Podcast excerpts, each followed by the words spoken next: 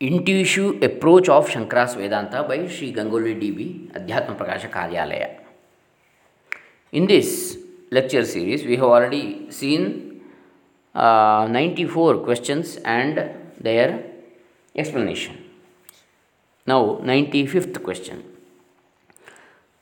Om श्रीगुरुभ्यो नमः हरिः ॐ श्रीगणेशाय नमः Has it been indicated uh, in the Adhyasa Bhashya that there is no bandha whatsoever? In any other context, in Sri Shankara's Bhashya, is this truth clarified at all?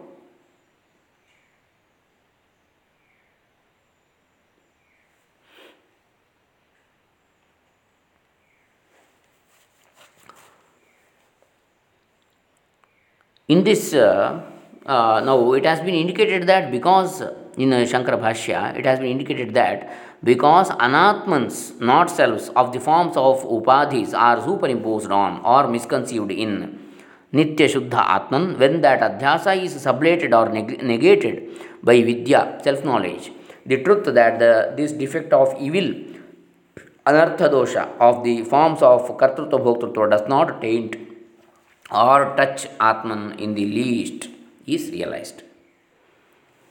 In the same way, in a, another Bhashya portion, it is uh, stridently, stridently affirmed that one who has attained Brahmajnana gets a steadfast, unflinching conviction to the effect in me, never in the past nor now at present nor in the future, never at any period of time, the bandha of the form of kartrutva bhoktrutva existed.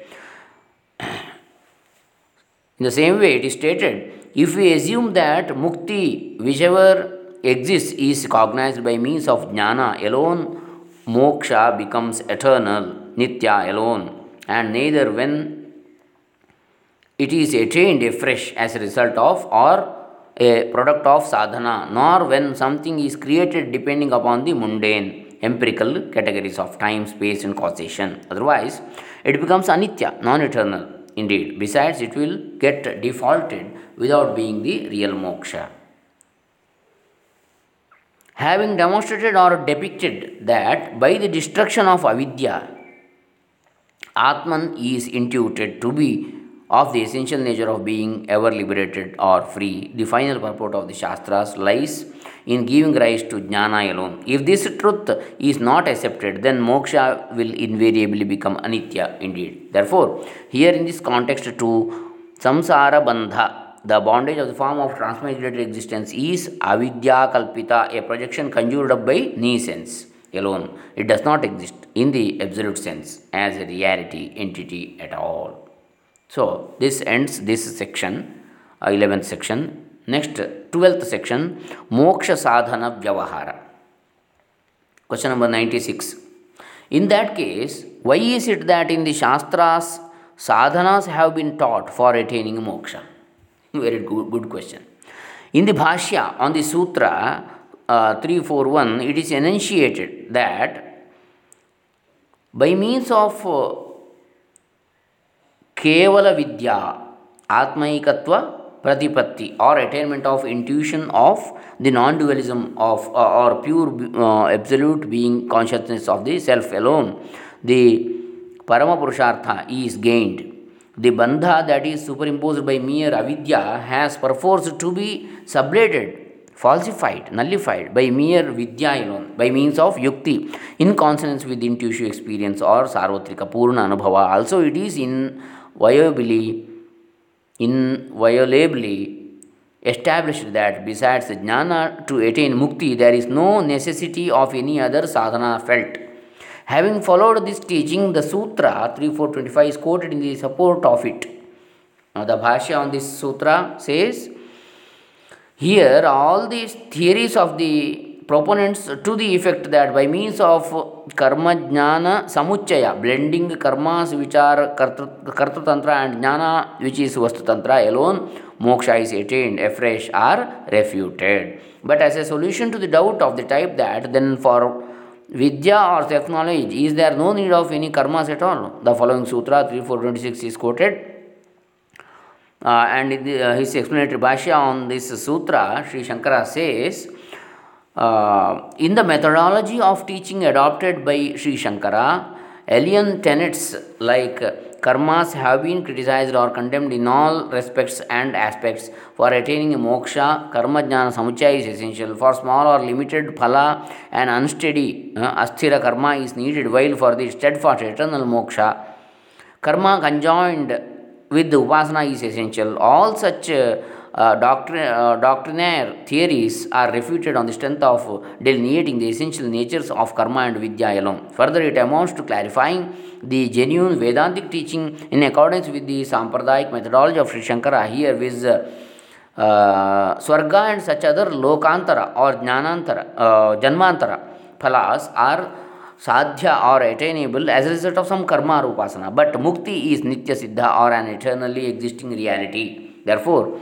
though for svarga etcetera karma and upasanas may be indirect sadhanas they are not the direct instantaneous spontaneous immediate sadhanas for mukti the fact they may have ever be indirect sadhanas in a sequential order parampara is clarified here here in this context we should ruminate over the purport of the verse of the Bhagavad Gita to the effect that for the Aruruksha who, who is about to enter the path of yoga, karma is sadhana. While for the Arudha, who has already entered the path of yoga, Shama, control over the mind, is the sadhana. So, this is the very important point. Next, 97th question. Apart from mere karmas, which other sadhanas are needed by the Brahma, Brahma Jijnasu? To this, Sri Badrayan has proved, has provided the answer in his Sutra 3427. Here, because the injunctive case is seen in the word uh, pashyet, it is stressed that not only is it stipulated that shama, dama, etc. have to be necessarily practiced, but also they are more essential than yajna, dana, etc. This distinctive gradation is clarified too in the next portion of the Bhashya in the manner. Uh, it is blared out in, indubitably and unambiguously that Yajnadi karmas are bahiranga sadhanas, spiritual disciplines or practices which are external, while shama, dhamma, etc. are antaranga sadhanas, spiritual practices uh, internally to be observed. So, next 98th question Are there any sadhanas which are still more antaranga or internal than shama, dhamma, etc.? Yes, there are. In the Sutra 411, uh, the direct means sadhanas like Shravana, Manana, Nididhyasana have been elaborated upon very clearly for attaining self knowledge. In the Bhashya on that sutra, it is stated Uh, here because sadhanas like Shravana, Manana, etc., which are exclusively pertaining to the subject matter of Atman, are taught for the darshana. Literally, it means vision, but here it means jnana. We can discern that they have to be practiced till this plenary darshana or jnana accrues or reaches its acme or fruition here and now because of the reason that both the words upasana meaning mental meditation and nididhyasana meaning intuitive contemplation are referring to mental actions which are to be repeated over and over again also it becomes very clear that they have to be repeated till jnana self knowledge is attained Hence, it amounts to having said that these sadhanas are to be practiced till darshana or jnana accrues. If Shravana, Manana, etc. are practiced, jnana accruing here while living in this body is experienced indeed. Therefore, it becomes established that these direct sadhanas of Shravana, Manana, and Nidhyasana are more effective and efficient sadhanas than Shama, Dama, etc.